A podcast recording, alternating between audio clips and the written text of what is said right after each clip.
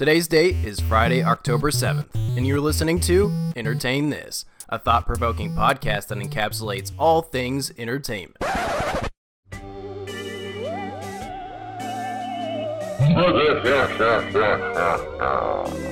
Today, we have an extra spooky episode to start the scare season. Michael talks about the recent news surrounding Twitch and its creators. Beware, mini frights are ahead. You have been warned. Ah, ah, ah, ah.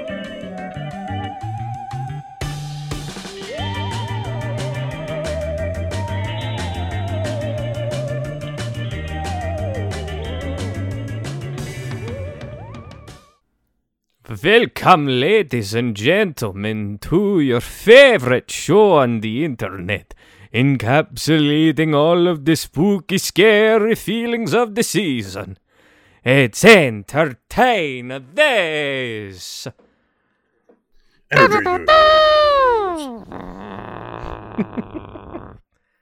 Welcome to a very special time of the year for entertainment. You see, it is the special time of the year where the spooky, scary things of the night come out and scare us in the day.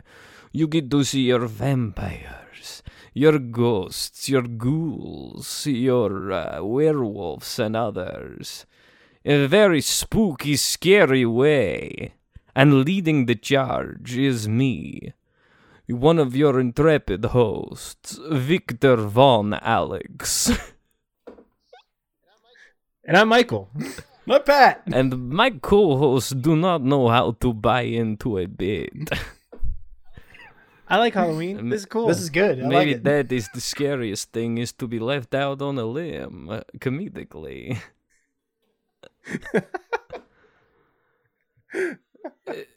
How does it feel where like every time you put all this effort into a great cold open, fully buying in, you never get All that I'm saying is that last Halloween when Nick was here, we most all we most certainly all did buy into the bit and it was hilarious. And I miss him every day. Um of course it's entertain this. It's a thought provoking podcast encapsulating all things entertainment. Uh, and you're here to listen to it. So we're gonna just do it. But to kind of explain the bit, because that's the funniest thing you can do, it's October and it's spooky scary time. And so we're going to hit you with three episodes this month of the spookiest, scariest content. And we're going to end it with an awesome guest who's also spooky and scary to really get you in that festive Halloween spirit. Now, that being said, Michael has brought a topic, and I, I want you, listen, audience, I want you to hear him out. To him, to Michael, it's pretty scary. Yeah, yeah, yeah.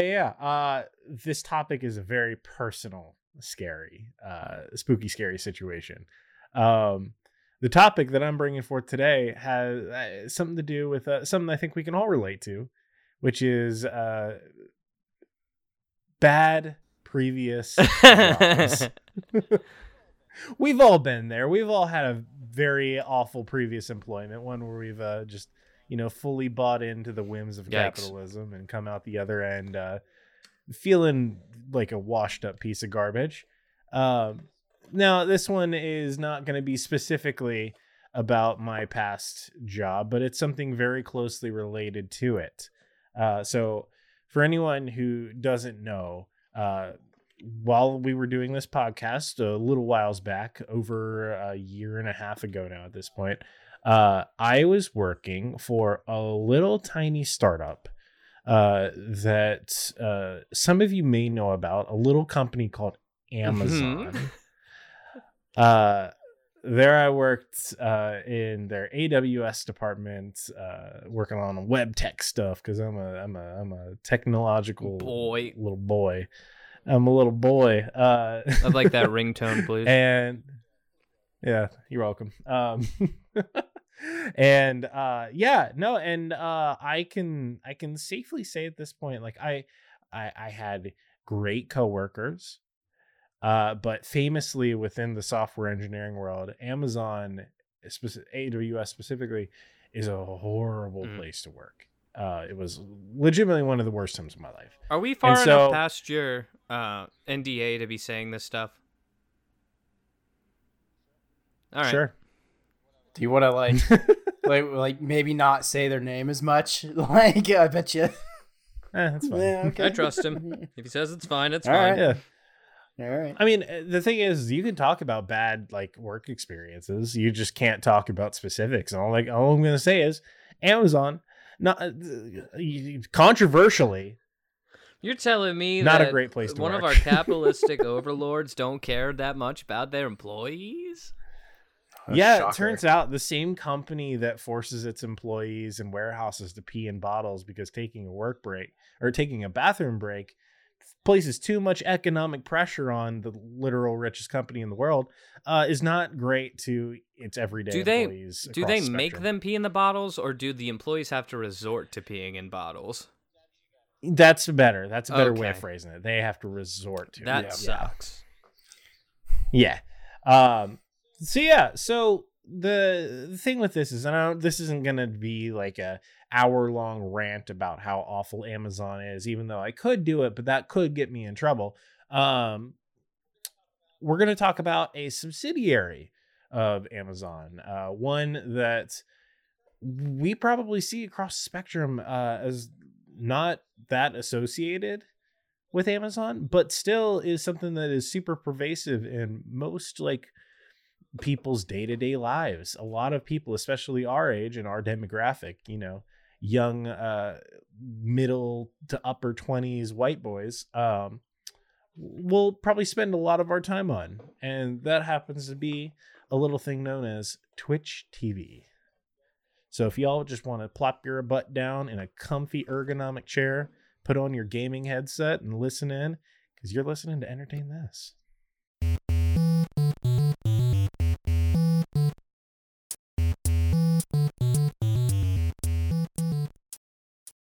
Music, nice. uh, so let's let's break let's break mold here. Uh, Yeah. This isn't that spooky scary.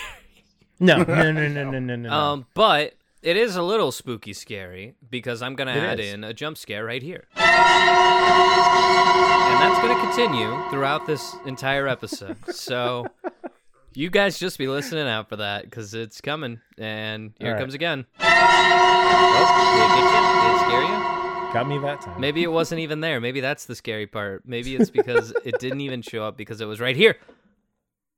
Did it happen? I don't know. We'll find out. Go ahead. Take over, Mike. Oh my god. Uh, what what is it? The thing with the box with the cat? Uh, where it's like, is there actually a cat alive in the box? You don't know. It's Schrodinger or something. Yeah, Schrodinger's Yeah, this is box. this It's like, is this more is like Schrodinger- Alex's edit, which is like Yeah, you don't know if the edit's gonna happen until you listen to the episode. I really hope that I don't have to get this episode edited because I'm gonna completely forget that this is in. Oh no, at this Unless point, I, just think see- it's fair to say Alex is committed to editing this episode. yeah, if I add Fair in a enough. bit, I'll edit it. Fair enough. Ooh, it's a spooky ghost. No, I, it, it's Pat here. I actually did have to edit this episode. But yeah, so this one, like Alex said, isn't like explicitly spooky scary. Except But for this jump are- scare.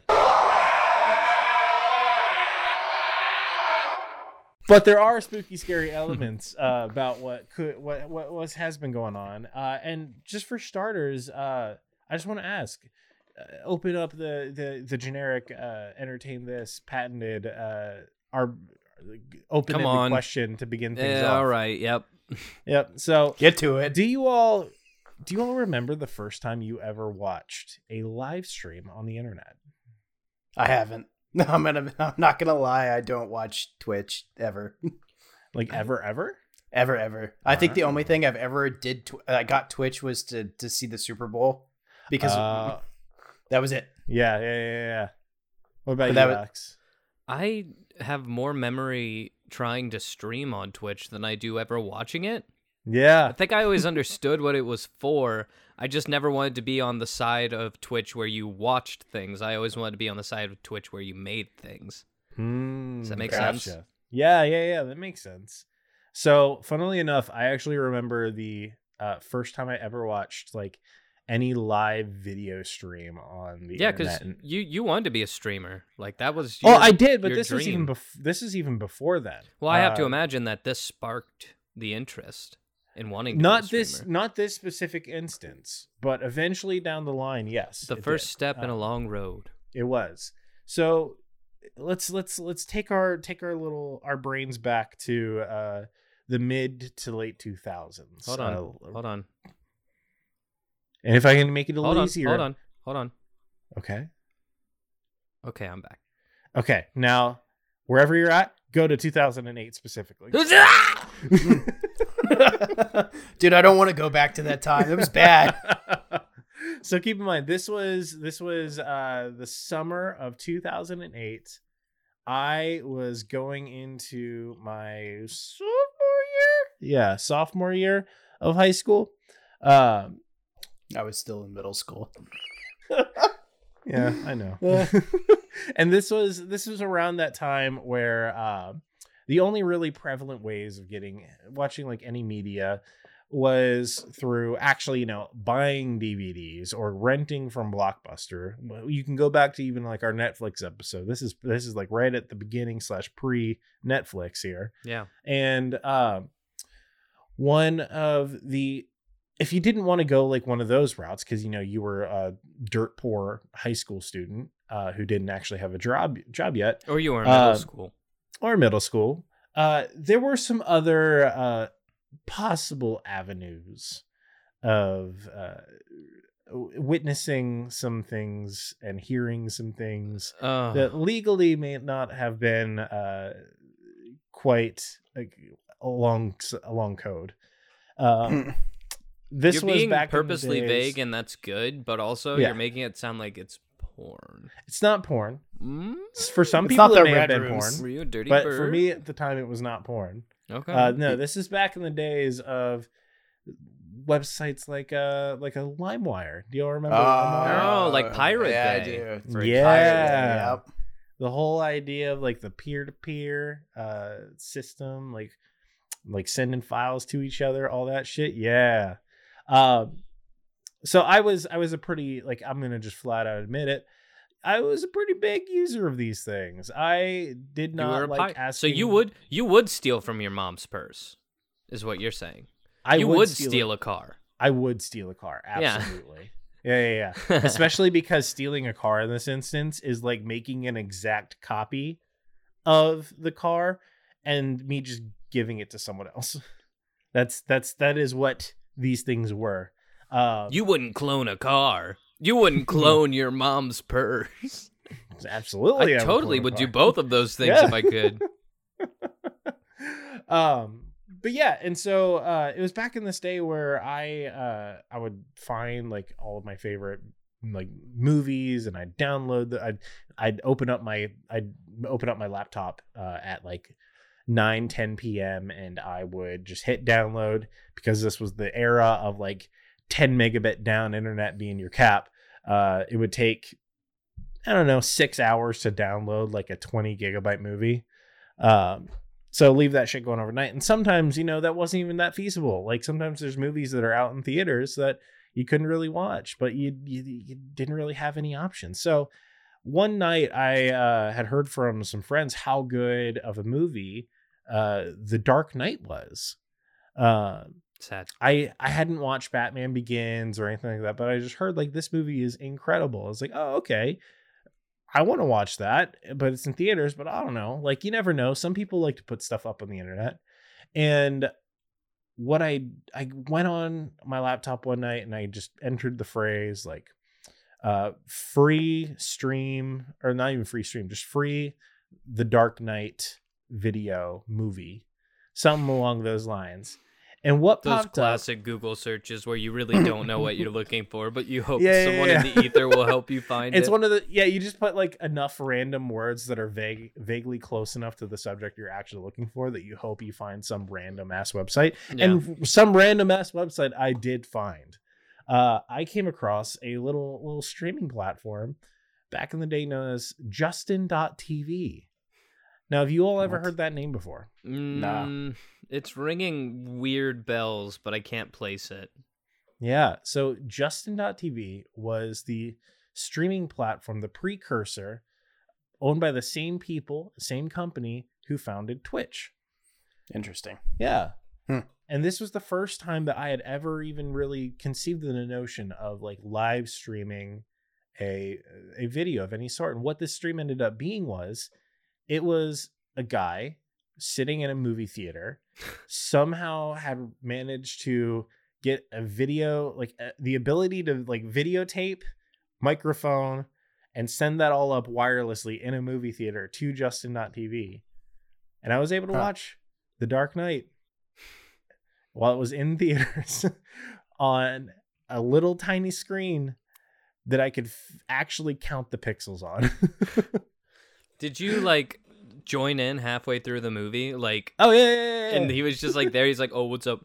Oh, welcome, uh, Michael Boy three three one to the stream." Uh, well he was in a movie theater so he couldn't even really uh couldn't even really talk it was he had to be quiet but the coolest thing is is like you get to this website and you see your stream but alongside of it and this is one of the like such an innovative like time like th- innovative feature for this time was having live chat alongside live stream because this is all coming off the back of like AIM, like instant messenger chat rooms, and that whole side of the internet, and um, really placing it alongside a video. So it was like you're watching, you're getting to watch like a TV show, or really what it came down to was like it was more like watching reality TV with a bunch of random people from across the internet, where you all get to talk about it in real time, um, which was just an incredibly like innovative idea, and the coolest part about this all is is this all started by just like a group of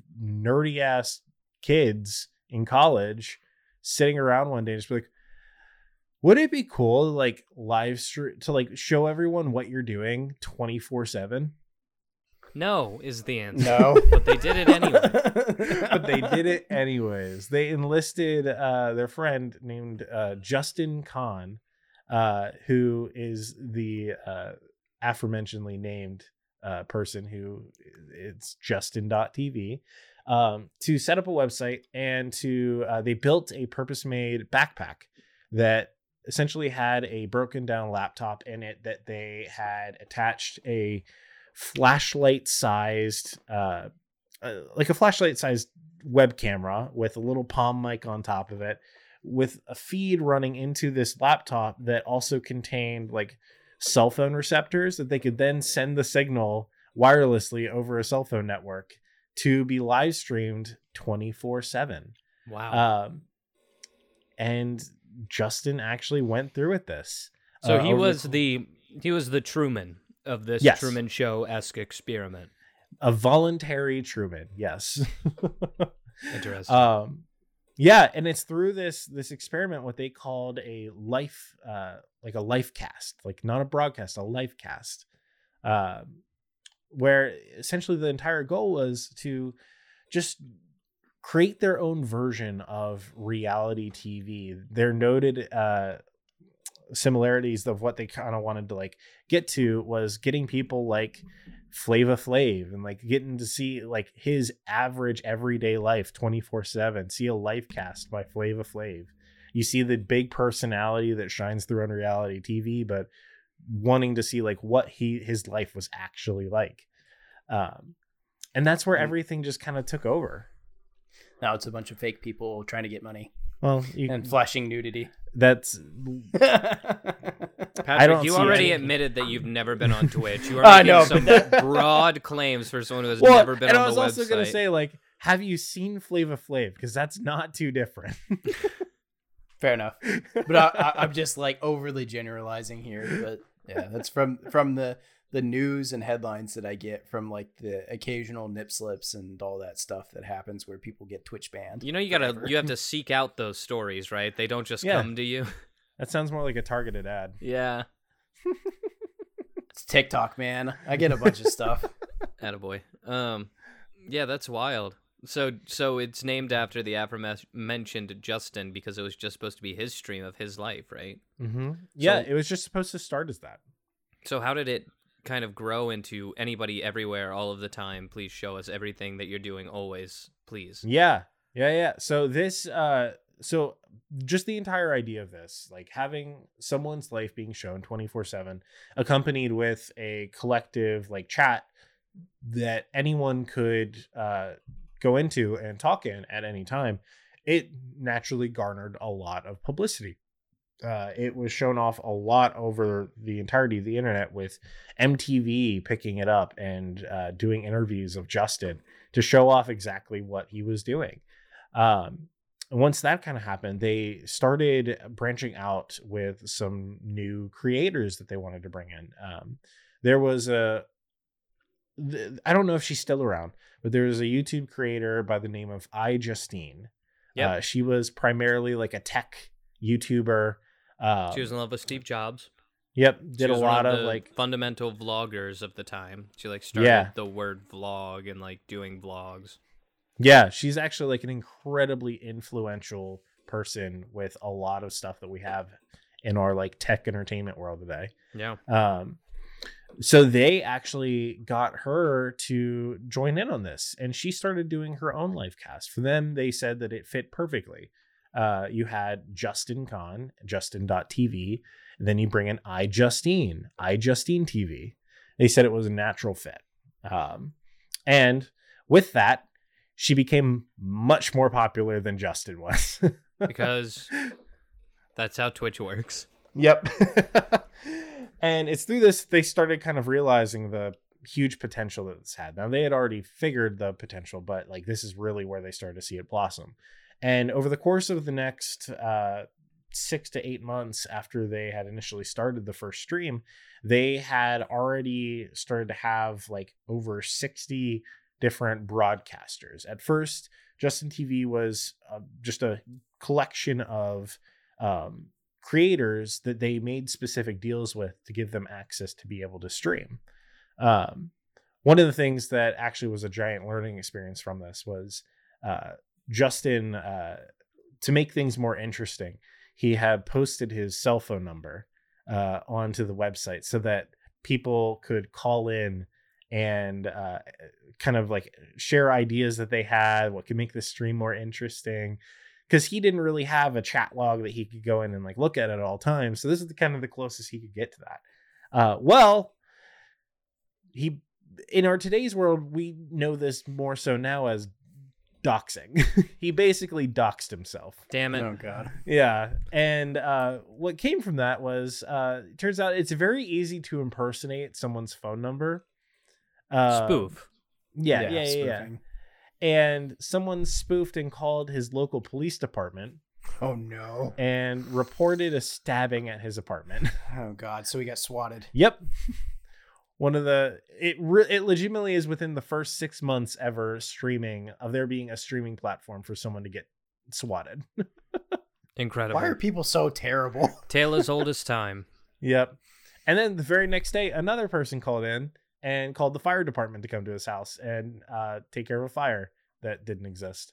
Um, it was after that that he, uh, so he had initially worked out a deal with the local dispatch where they had to actually call him to confirm that if he placed an emergency call before actually reacting. hmm Uh, eventually, he ended up just completely changing his number and smartly enough uh, didn't post it this time. hey, way to go, bud. yeah. But he did Um, show his address when doing an unboxing video. Classic mistake number two. That's why you get a PO box. hmm um, but yeah, and so uh, this this this platform that was already you were already starting to see like kind of the cracks in it and like the faults in what could go wrong. I mean, anytime that you're broadcasting an unfiltered uh, live stream of something, it's inevitable that something eventually is going to go wrong. Um, but that's part of the entertainment of it. Uh, people loved watching when shit just went off the rails. Um, and it's through this that the website just became more and more popular to the point where eventually at the end of 2007 uh when so this initially i don't know if i said but initially started in 2007 beginning of it uh towards the end of 2007 it had already become so popular that they decided that to open it up so that anyone could broadcast on their platform Uh, and this is where we start running into all of the issues with like people streaming copyrighted content. Uh, or you have people, um, you know, uh, casually, and this is spooky scary videos of like people live streaming their own suicides and Mm. shit like that. Um, That's why I thought you were originally going to talk about Red Rooms because I was like, that was a huge craze there for a little bit. oh, yeah. Oh, Yeah. that is Yeah. spooky, scary. I Very- mean, it is. Very notably like soon after they opened uh the the platform for anyone to use there was a broadcast of someone uh who str- live streamed his own overdose uh and which eventually like brought a class uh, like a lawsuit from the parents of the person who died to Twitch and but Twitch covering their own tracks uh they did have a clause in their uh, personal conduct uh, usage clauses or whatever the legal documents are uh, for them to like not be held responsible for any of that stuff. But it did require them to actually start using uh, proper moderators. I was going to say, how do you moderate back then before major AI? Like, uh, indivi- you have to- individual yeah. people, individual people what were, had to be hired Oof, to handle that. Yeah, That's expensive. yeah, very. but um over time and let's we'll get a little bit away from all the spooky scary stuff for a little bit uh twitch really started to take off um this is really when like uh people were craving the, the sort of content we had over on the youtube side of things we had major major players uh like pewdiepie or we had people like markiplier like these big content creators who focus primarily on gaming and that's where like a huge majority of like the YouTube audience was. They were all focusing on gaming. Well, naturally, if you have the ability to, a lot what are what are like 20 something year old guys doing with most of their time when they're not like in school or working? They're playing video games. So naturally, most of the people that ended up streaming on Justin.tv stream themselves playing video games. And that garnered a massive part of the Justin TV audience to the point where they recognized very, very early on that this was going to be their main like profit driver. Um, so quickly, in fact, that in just uh, three years after completely opening up the Justin TV as a service for everyone to use, um, they did a complete rebrand well, it was technically a complete new service rebranded com- strictly for gaming. And that's where we have the introduction of Twitch TV, the platform that we all know and love today. we all know and love. Yep. yeah. And, you know, at first, Twitch TV was kind of seen as this like haven of incredible content. It was at a time where people were craving more and more and more. You had these major players in the YouTube space, as I mentioned before, who were creating incredible content, but it was on such a limited basis. It was like, oh, you get like one or two, one to two 10 minute uploads a day if, if you're lucky. Um, but really, that was it. It was meant to be these more like small bite sized chunks of content. Well, on the other side, you got Twitch. It was supposed to be this little rebellious cousin of YouTube where people could go on, be raw and unfiltered and stream all of the stuff that could be going on. You don't gotta have you don't you don't need an editor. You don't need to know how to like edit anything. You just gotta know how to get your video into Flash and then you can like upload your stream key. And so that's it.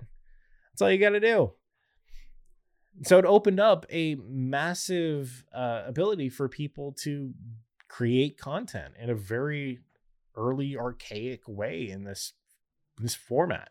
Um, one of the the funny things about this is that originally the uh, streams that you could upload were like the pixel count of the resolutions that you could upload were like 633 pixels by like 355 Ew, that's like Yeah, that's original bad. iPod Touch. That yeah sucks. exactly Look at us in our uh, you know first world problems of uh 1080p 4K. Gosh. Yeah, it's like as a as an example. So like um, the big thing with streaming is a uh, or streaming slash video software in general is this like data streaming uh, concept known as bitrate. Uh, bitrate is basically just how many bits. So a bit makes up a byte, which is all the like the data structures that we have.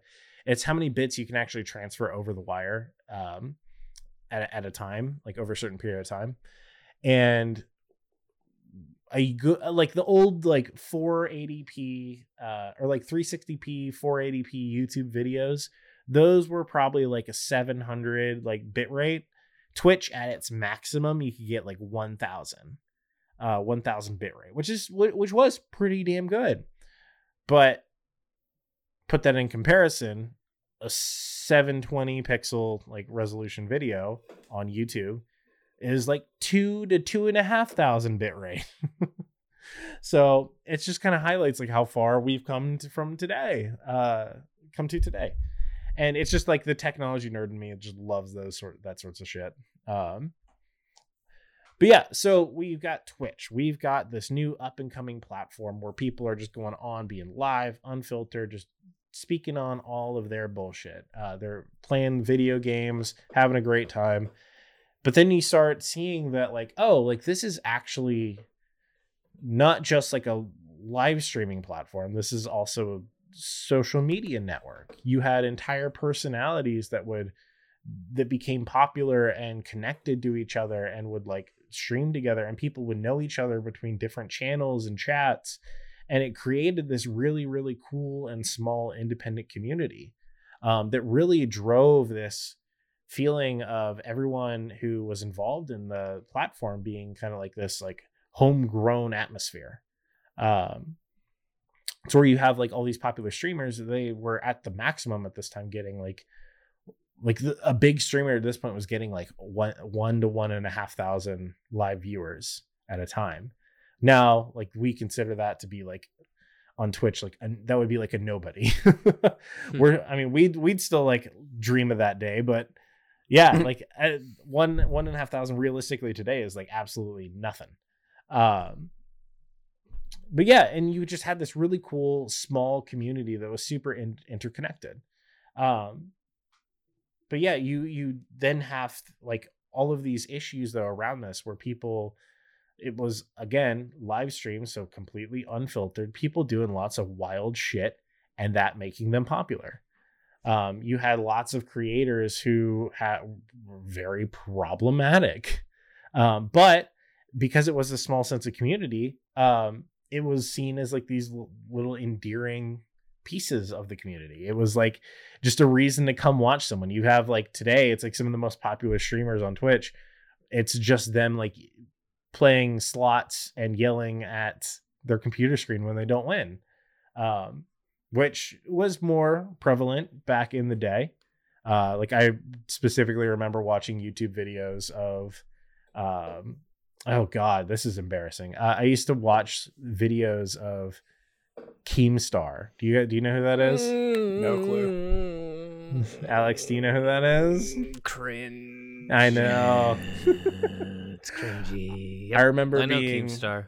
yeah, I remember being uh, twelve years old. Is he and the one who watching goes, his- and that's the way the news goes, or like something Mhm. like that? Yeah, it's like and let's get raw Hey, into, the, news. Yeah, that's that it. one, yeah, and guy. then he like talks about the most like toxic shit on the internet. for Oh the yeah, next yeah, hour. yeah, yeah. I remember like one of my first introductions to all that shit was watching his videos on YouTube that he uploaded, where uh, it was just him hosting uh, like basically flame wars in Halo lobbies. Yes. Yeah, he would invite like two like 13 year old kids into a Halo lobby and they would just go at each other, calling them every bad name in the book. Uh, shit that is just like so easily well known being horrible at this point. Mhm. um, but that was also the sort of stuff that was happening every single day on Twitch at first. Um, but there was also a complete other side to it uh with this like introduction of these small communities that were uh, building like th- th- that had just a lot of like really natural velocity and gaining viewership also came the uh the professional side of it of esports and which was one of the things that they originally set out for not just to have these small communities of creators but also to show like giant competitions. Um if you all remember back in uh like the, the late 2000s early 2010s there was a lot of popularity specifically around uh major league gaming uh major league gaming was kind of like this organization that were like the pinnacle of competitive gaming. Mhm. um the biggest thing at the time was like uh starcraft or halo. Um i remember so back in high school uh one of my classmates was actually like the top one of the top like 25 halo players in the world uh and his brother was actually like the number one halo player in the world Wow. and yeah, it's like this guy was like just like casually like in my Spanish class, and all of a sudden he'd be gone for like a week. And be like, oh hey, where'd he go? It's like, oh yeah, he's down in Orlando, uh, competing to win like twenty thousand dollars uh, at a Halo tournament. Jeez. yeah, and the thing is too is that like um, th- there was really no way to keep up with this unless you like went like live at least unless you actually like went to the events. Usually everything that we'd see would be like recaps. But it was during this launching of twitch and justin tv that this is where you started being able to watch these events happen live. You'd have like casters who would actually live cast the events much like how we do with actual sports. And i remember the first time that i was able to watch my classmate um so his his gamer his tag for competitive gaming stuff i think it still is ace like elamite ace or something. Cool fun fact my dad built his family's house and he actually specifically he's a custom home builder or was and uh i just remember my dad like before i had ever met this guy my dad came home uh from working on their house and it was like mike you're gonna i need you to meet these people we're finishing up their basement and it's a gaming shrine Incredible. Jesus. uh, but yeah and uh so i still remember being back in high school and hearing about him being like at one of these tournaments and getting like tune in and watch him compete in these tournaments um one of the one of the coolest moments for me was with watching him was uh in early when i was a freshman in college i think uh it was around no it was even before then it was before then i was a senior in high school he was a year above me and he was competing in a like free for all halo reach tournament and it was supposed to be like it was the last big like halo tournament because it was on the downside um, that mlg was putting on and it was competing individually for like $200000 uh, and like it, if you won first place you won $200000 or something ridiculous like that. And he had not had a like win in one of these events in so long. Um but he ended up winning this entire event as an underdog. And i just remember watching it happen live and just seeing the camera like switch from the actual gameplay to him and his face and just being like it's like one of those instances where it's like you see someone that you know on TV and it's just like what? What? I I know that guy. Hmm. It's him. Yeah I yeah yeah. And it's like even though I have like zero personal investment into like whatever happens it's just like oh my god yeah. Like There he it's is. the- there he is It's a guy. It's a guy right there. I know him. it's like yeah I cheated off of him in Spanish class yeah It's like that uh, quote from SpongeBob where he's like, "My friend's in there," and he's like, "Good for you." oh, congratulations. yeah um and but yeah and then through through twitch though like these these sorts of moments were able to even happen in the first place. Like it's different from watching like a youtube video where everything can be like heavily produced and all that but like with live everything was just kind of more of this stream of consciousness especially back at this time uh where everything was fairly low budget uh i mean it felt high budget at the time but looking back on it it's like the sets are made of like cardboard and like rubber uh, like rubber on top of plywood um and like all the super like all the stuff that you'd see out of like a like a high school drama department Yeah. uh and uh but now it's you, you have tournament like that is the place to go and watch these major esports tournaments. Like you have League of Legends and Dota that are putting on like multi-million dollar tournaments where the budget that goes into creating the environments for where these happen and just like the production levels are like the same quality that you would get out of like a NFL watching an NFL game on TV. Um and it's just wild to me of like what I just like just seeing how esports has evolved specifically through Twitch uh, over the years and just seeing that where it is today. Like you've got walk, you've got like walkout songs for individual people in these indoor coliseums that are hosting like tens of thousands of people just to watch people sit at their computers and play video games. Right. Yeah. I mean, it Eh. it is competitive, and I think all of us have the memory at one point or another of like either going to a sleepover, having an older brother, having older cousins who would play these games, and you would just sit on the couch and watch them play. Like that market has always existed since video Yeah. games have started. Like, I mean, I'm speaking before my time, but I could make the assumption that when like Pong first came out, there were people sitting on the couch like, "Oh, who's gonna win? Oh, who's gonna Oh, win?" Like yeah. that's always been there. It was just moving it onto the internet that was the big step that Twitch fulfilled. Oh yeah, for sure. I mean, like the epitome of that environment that you're describing, like that is like the arcades from the 80s and 90s. Yeah, like absolutely. that is exactly what it was. You'd have like local legends who were the top like Street Fighter player um, that would compete. And the thing to kind of go along with that too is like Twitch was the next stage of that. Uh, you had you had like competitive, so there was always like small national uh like fighting game tournaments and stuff like that. But it wasn't until like something like Justin TV or Twitch came out where you have these sorts of people, these competitive fighting game players who are actually gaining like notoriety and reputation uh, for being as good as they are.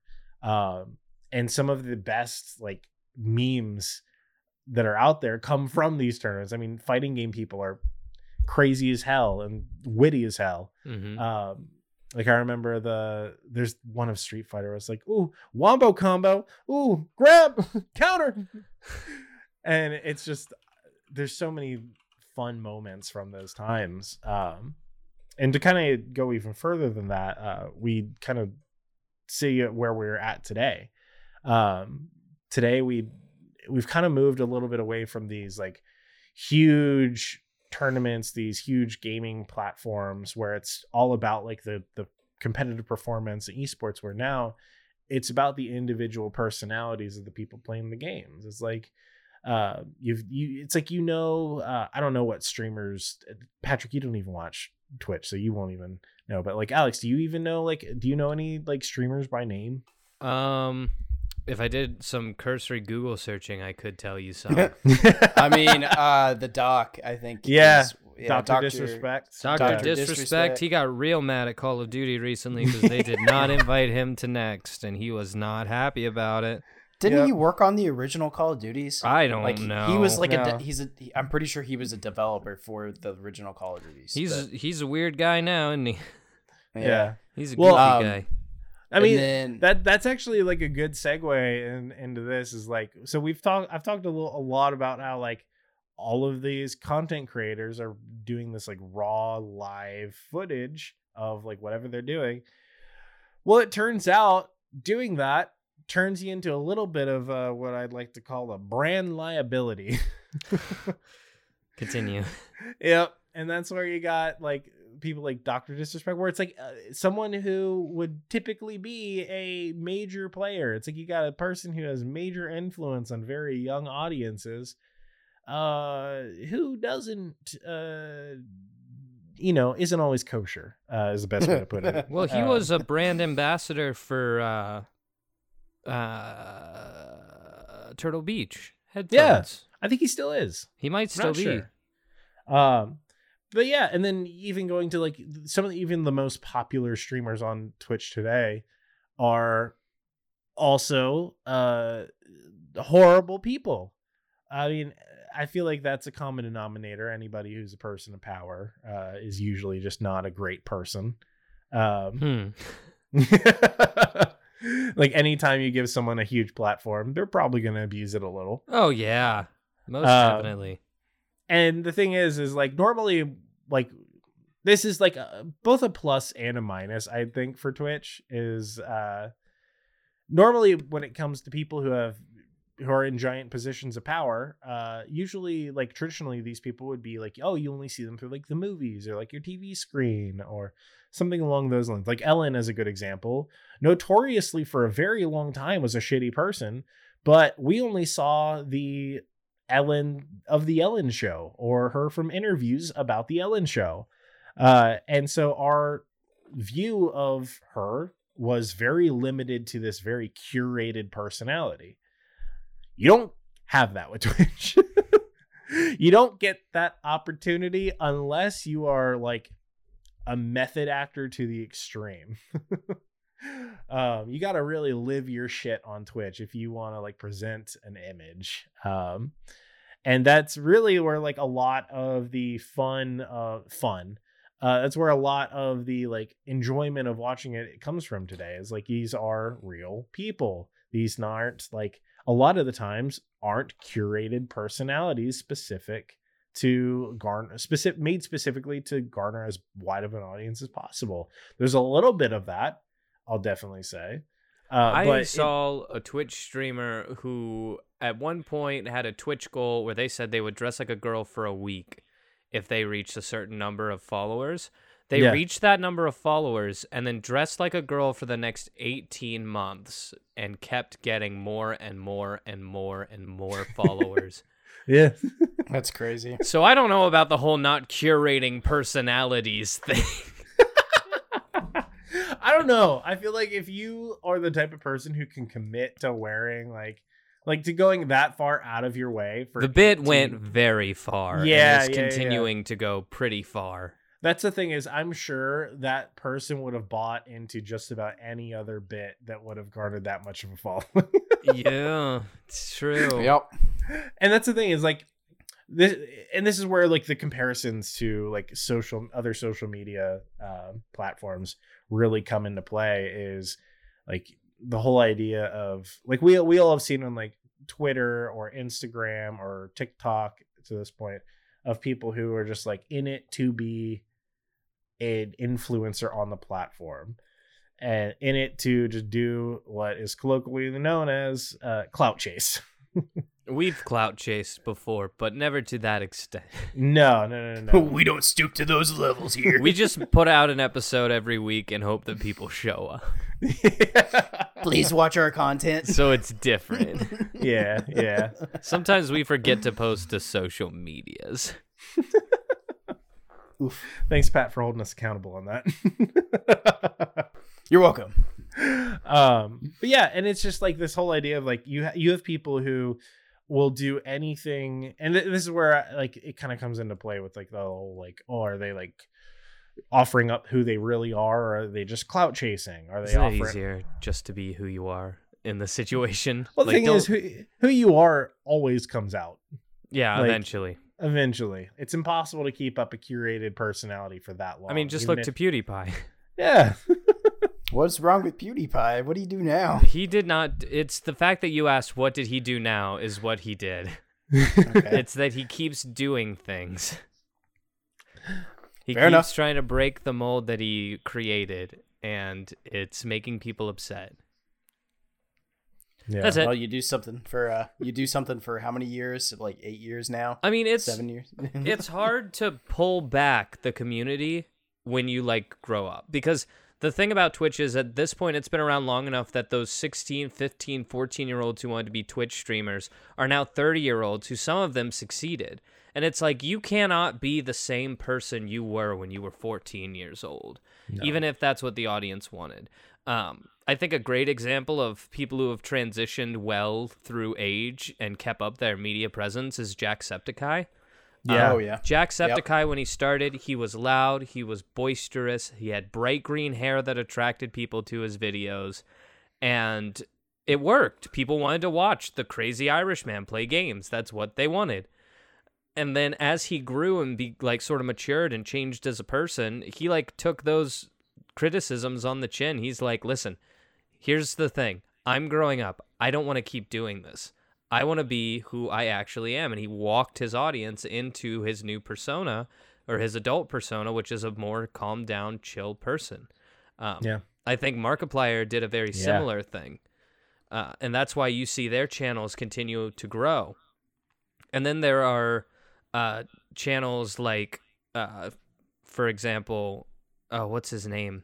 The guy who does Nugget, Biscuit, Nugget, uh, tr- tr- Oh, Tobuscus. Uh, Tobos- Tobuscus. Tobuscus. Tobuscus, who tried to keep up this act that honestly was pandering towards a younger generation. He tried to keep it up after that younger generation had grown out of it and failed completely, and then sort of went into a depressive state that kind of messed him up bad and made him make some pretty poor decisions that ruined his character altogether. It's like there are definitely two sides to this coin.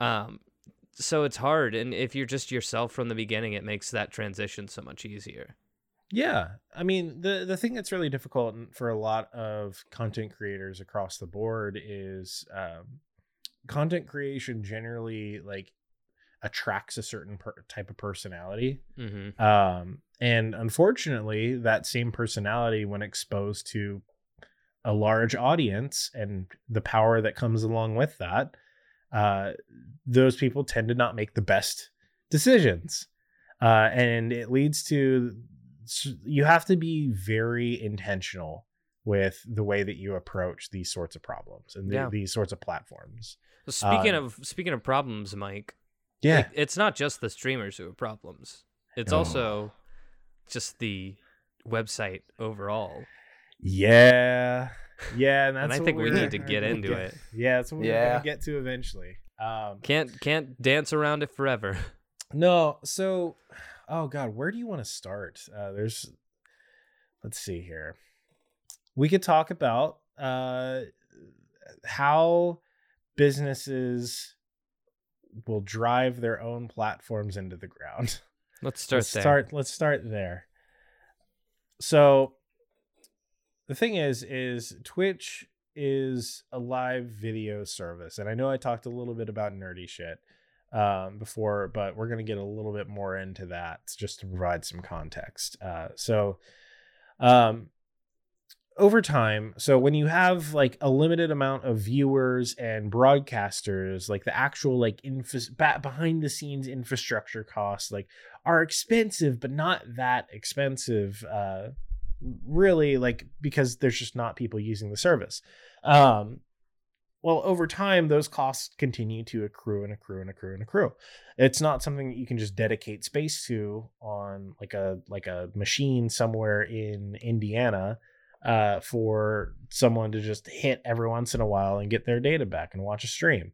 Um turns out these sorts of live streaming platforms are super fucking expensive to run.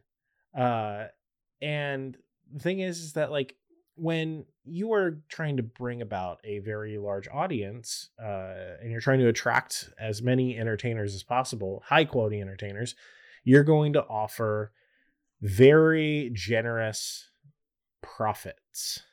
Um, as an example, uh, before Twitch really figured out their whole model, uh, they used to offer uh, essentially a so the Twitch offers subscriptions. Uh, we we all kind of know this. You can subscribe to a specific broadcaster, a specific streamer. You can subscribe, and that allows you to get like emotes that are specifically designed for that channel. It Mhm. gets you allows we you have to be like those weirdly enough yeah, yeah, I know. um, it, it allows you to get like a lot of extra perks, uh, specifically for that stream, um, that you can use across all streams. So like it allows you to put like to use like uh, I don't know, uh, I can't even think of like who would be a good person to bring up. Um, Entertain This has a Twitch emoji that is my dog Cleo with a crown on Yeah. her head.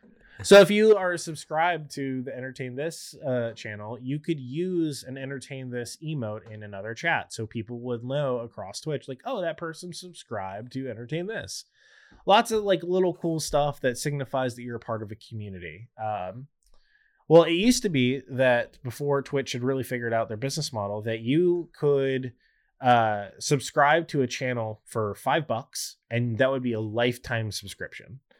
Uh, essentially, like you could just pay five bucks, and you get all the perks of being a subscriber for that one specific person. But the big thing was was that a um, there has to be some way for Twitch to make the money that for all the costs that come with the streaming platform and how expensive that is. Uh, so there's this whole idea of profit sharing. Every streaming service, every like entertainment content platform has some version of this. I don't know the specific numbers for YouTube, um, but it's something along the lines of like 80 20, and that's all the money that you make from like Google AdSense. Um, so then we get to Twitch, and Twitch has like a very similar revenue sharing. Uh, I believe it used to be that Twitch would take a dollar fifty from every five dollar subscription. Uh, wasn't too terribly bad. Uh, well, eventually, in order to like, it creates a it creates a very unique problem where people are limited in how much money they can give a streamer that they really like. So you have, um, there was a streamer uh, who is no longer with us. His name was Reckful. Um, he created the idea of like donations, like allowing opening up like a PayPal link for people to just donate money to.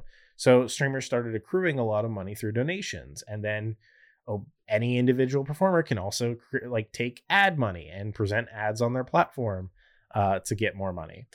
Well, the thing is, is uh, Twitch saw how much money the top streamers are making through their platform and how much of a cost it is to them. And so they decided, and this is actually just came out today, the day of this recording, they're going to change their whole revenue sharing uh, system. So now it is uh, 70 30 split. A creator will get 70% of the money that is earned through subscriptions, and Twitch will take 30% of that. That's all fine and dandy. That's how it's been for a very long time. The bigger one is any money that you make over a hundred thousand uh, dollars through subscriptions will then get balanced to uh, a 50-50 split. And the problem is, is that as you can imagine, well, okay, not a lot of streamers are going to be affected by that change, but all of the biggest people to their platform are going to be drastically affected. Um, and that really is, at the end of the day, a decision that Twitch is just making that drives away their biggest creators, all the people who are bringing them in the most money. And I think we're going to probably end up seeing uh, a bit of an exodus to other platforms. Um, there used to be more options. We used to have things like Mixer, Microsoft's alternative to Twitch, but really now it's basically just Twitch and YouTube. Or you could be like Ninja and stream on Instagram Live, TikTok, YouTube. yeah. Um, but yeah, uh, and even apart from that, there's there's lots of other stuff. Um, there's the whole idea of like Twitch's main audience is like young kids. Um, and a lot of that stems from the fact that Twitch was a very mature platform for a very long time. Uh, really up until 2018. And you know what happened in 2018 that brought a bunch of young people to the platform? Minecraft. Nope. Oh.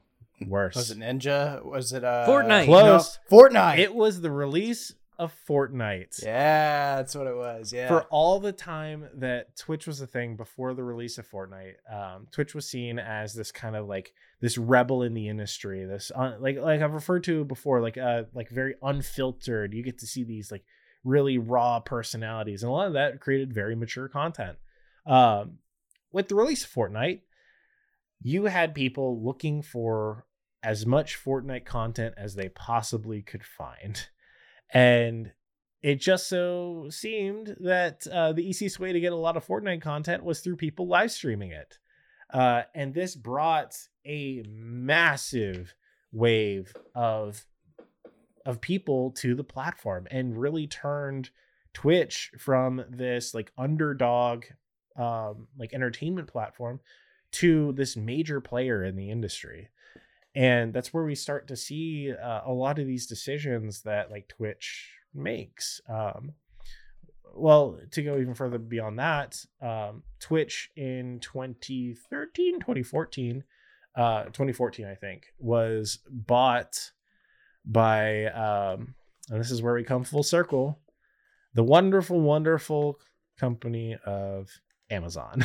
I did not know that until tonight, and it's actually quite upsetting news. Yeah, So I had no clue. yeah. No clue. That's why uh, you can uh, you get a free subscription to one channel if you have Amazon Prime, a Prime subscription. wow, Of course. Yeah, it's not a partnership; it's literally owned by Amazon. Um, and the thing is, is Amazon, as I alluded to at the beginning, not a great company. Um, they tend, uh, uh, you can only make the richest man in the world by not being a very ethical company. he's kind of disappeared from the spotlight recently. But yeah, So he has, but that's because he stepped down as the CEO of Yeah. Amazon. Um, And he's not the richest man in the world. I thought that was Elon Musk. I thought it Is went. still rich. it's not either of them. It's Yeah. uh, another old dude who no one ever talks about, who owns like a bunch of random stuff. But yeah, so Fair enough. Hold on. Yeah, while you look that up, um, yeah, so it's the the thing that sucks is uh, as as someone who has been within the the the cobweb of uh, Amazon, they, they prioritize from my personal experience. They they tend to prioritize uh, profit over anything else. Um, yeah, money is the main language, which I get. It's a business, but at the same time, Twitch is not very. The whole idea of Twitch as a whole is not very conducive to that mindset. Um, and It so is Elon Musk. You were right. Nice. I thought so. but so we we see this like dichotomy of ideas now playing out in a very unfortunate way um the whole idea of twitch from the get-go was supposed to be a company that is meant to prop up and help the creators on its platform in whatever way was possible but now you have content creators the people who drive profits for the entire platform at odds with the very ideas that the company stands for. Um, That's what I feel like what happens when a small company with good intentions always gets bought out by a corporate monopoly. They always end up, they start well and well off and well intentioned to only then just to suck the money out of it. yeah. So, And so over time, like while things were great, like everyone loved the idea of like having a free subscription that they could just give to a creator. It was just like, oh, I get to just give five dollars to any creator I want once a month. Um, and while that is still like a pretty cool thing to be able to do, we're really starting to sense the the blowback from a lot of the decisions that come from uh, upper management at Amazon.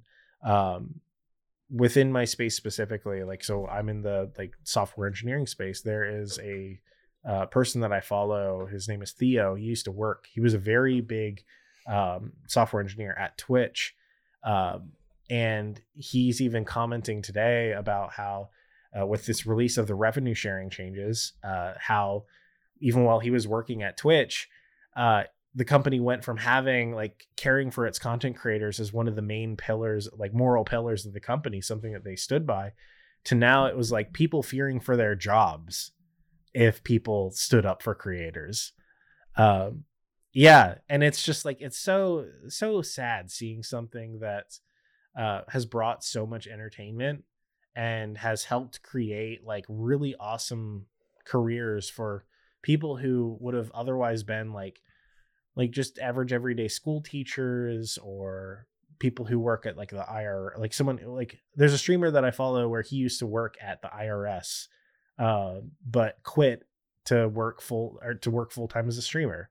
And I think that that's really cool that um, he was able to leave a job that he hated and be able to just play sit and play video games all day um, and just have fun with an audience that he has built from the ground up and it really is like the whole idea of twitch is the whole it, epit- it epitomizes the whole idea of like grassroots audiences and grassroots movements uh, and that's really at the end of the day what i hope that it can still provide. It's like no matter what, at the end of the day, yeah, we can argue with Amazon about all of the ideas of what drives profit for them, but at the end of the day, as long as they keep the whole idea of grassroots audience and movements, it's like cool. It's still Twitch then, but we're getting further and further than the truth, and that's scary. And that's spooky scary. Yeah. Jump scare. What is it? No, there was. Or oh, was there? Who's to say? It's there. Great episode, Mike. When we get back from this little musical interlude, we're going to have a quick this. So stick right where you are.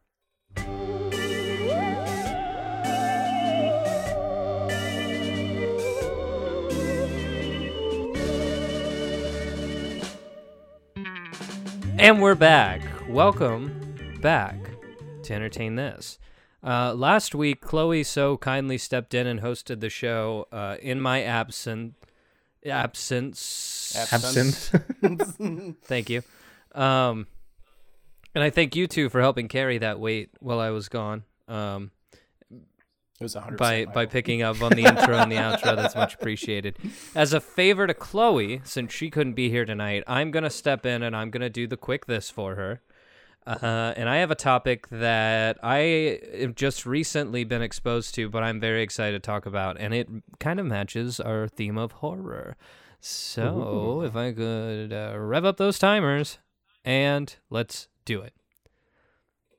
So, one of the things that makes me the most proud to be on this show is that we truly do try to encapsulate all things entertainment. There are a bunch of podcasts out there that talk about movies, that talk about TV shows, that talk about, you know, music, stuff like that. They can make an entire meal out of that, but we truly try to get into the crevices of entertainment and talk about things that maybe you haven't heard about or uh, niche groups of uh, different types of entertainment that people are passionate about. And that's what I'm going to bring to you guys today because uh, on a recent trip to um, California that eventually led to a road trip to Vegas, I got to experience a brand new type of entertainment that sort of pillars off of a lot of the stuff that I've already been into. Uh, fans of the show will know that one of the first episodes that I hosted had to do with ARGs, also known as augmented reality games. The idea of an augmented reality game is that it's this mix of sort of LARPing with technology meets sci fi, where you get to live in a story that's happening on multiple dimensions. One being, of course, the physical plane, the other being the technological plane of the internet. It's not always the internet, but it is always kind of like a treasure hunt to follow. Um, those of you who are into geocaching would really like it.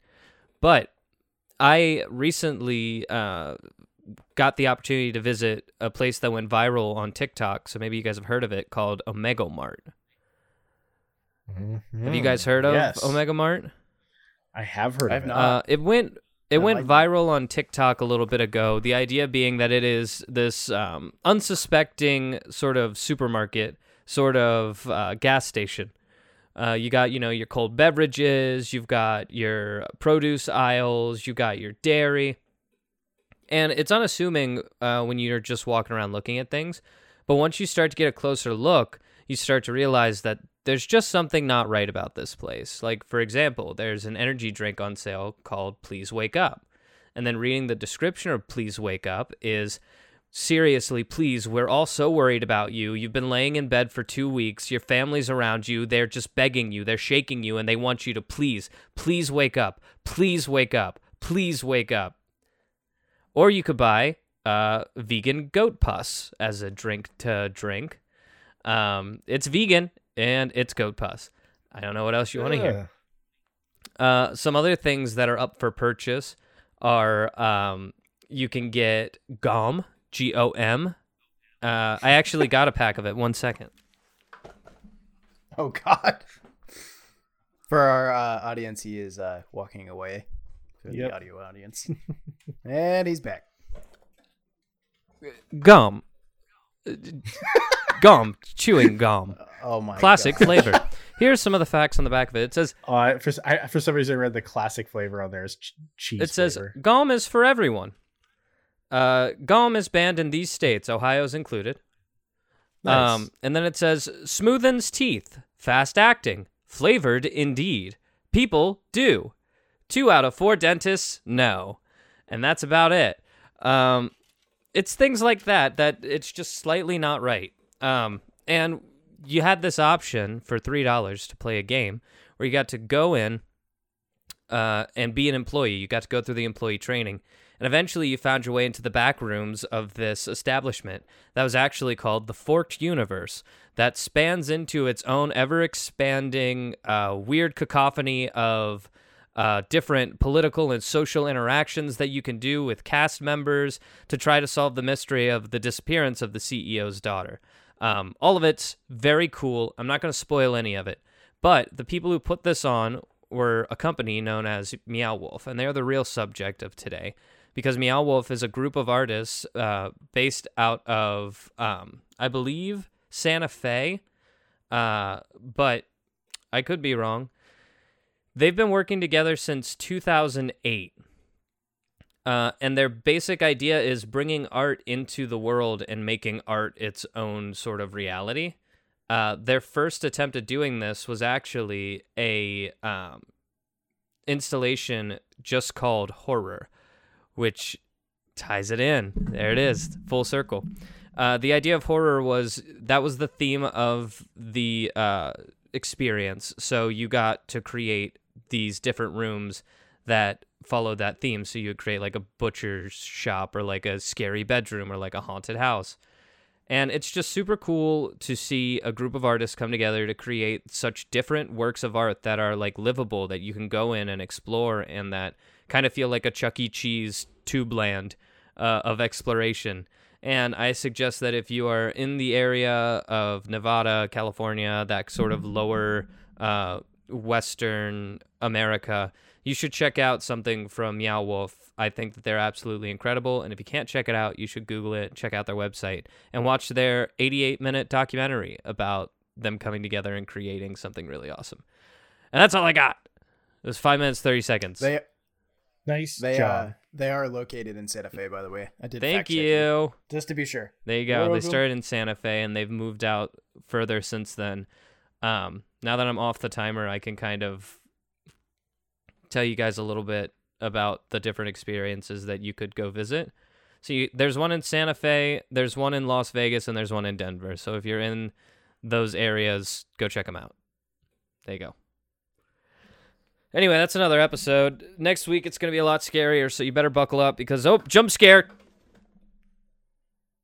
There's no way I'm going to find every single one of those when I go back and edit. I just hope I find a couple of them. The real scary parts are the fact that you never know when it's coming. Because I could say jump scare and it could not happen. And that's most likely what will happen because I'll forget that I did this. Anyway, if there's anything in the realm of entertainment that you want to hear us talk about that we haven't talked about already, there are a couple different ways you can reach out. Number one is go to our website, www.entertainthis.com slash et dash podcast. Scroll all the way to the da- uh, all the way to the bottom all the way to the bottom fill out the questionnaire there. It gets sent straight to us or you can just email us at entertainthispodcast at gmail.com you can find us on twitter. We're entertain underscore this. On instagram we're entertain this podcast. On facebook we're podcast entertain this. And as always entertain us so we can entertain you and you can entertain this. I can't believe that you had to listen to me say that and then you had to do it yourself. That's hilarious. See you guys next Yeah. Friday. bye. Bye. Keep saying bye. Bye. We're still saying it. We're bye.